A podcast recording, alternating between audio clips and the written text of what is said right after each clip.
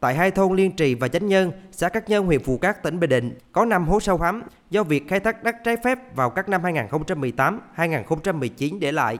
Tháng 4 năm ngoái, Ủy ban nhân dân tỉnh Bình Định đồng ý chủ trương cho phép công ty cổ phần Phú Tài sử dụng bột đá và đá vụn phát sinh từ nhà máy chế biến đá granite tại cụm công nghiệp Cát Nhân, huyện Phù Cát để thực hiện san lấp, phục hồi môi trường tại các hố đã khai thác đất trước đây ở thôn Liên Trì, nằm ngoài khu vực quy hoạch nhà máy xử lý rác thải sinh hoạt và chất thải công nghiệp tỉnh Bình Định giai đoạn 2 và thôn Chánh Nhân. Qua ghi nhận thực tế, các hố sâu hơn so với mặt bằng từ 3 đến 5 mét, thành dốc thẳng đứng, có nơi mở hàm ếch rất sâu. Hiện ở thôn Liên Trì có hai hố đang được san lấp, ba hố ở thôn Chánh Nhân chưa được san lấp, nước động đục ngầu. Ông Nguyễn Văn Minh, 74 tuổi, trú thôn Liên Trì, xã Cát Nhân, huyện Phù Cát cho biết, gần 2 năm qua, người dân lo ngại hiểm họa từ những hố sâu này nên mong muốn việc san lấp nhanh gọn để cuộc sống trở lại bình thường.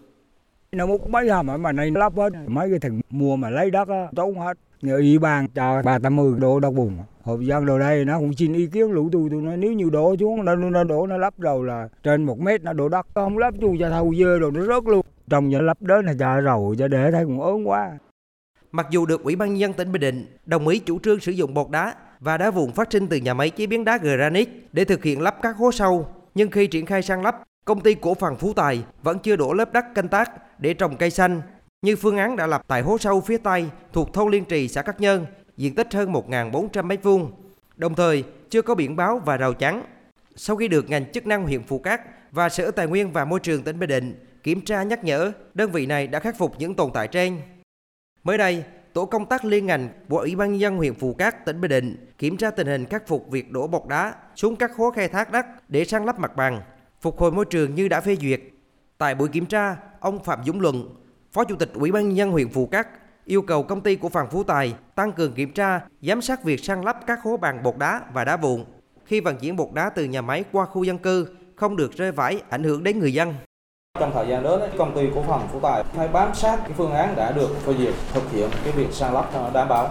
Tại các cái vị trí cái hố ờ, ở liên trì đây thì tốt rồi nhưng mà cái hố ở trên chân nhơn phải xoay học rất băn khoăn cái nước mà bột đá nó chảy ra này.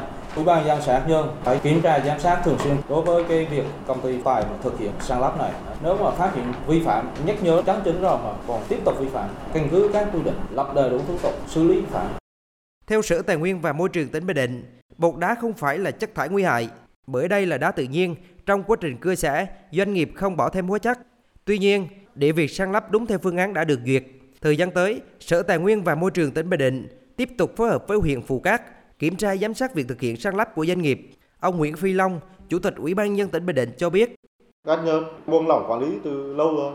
Bây giờ khắc phục lại, tôi đã đại anh Thanh rồi. Chỉ đạo Sở Tài nguyên Môi trường đối với công ty Phú Tài phải làm lại toàn bộ để làm theo đúng quy định và theo đúng cái phê duyệt đánh giá tác động môi trường.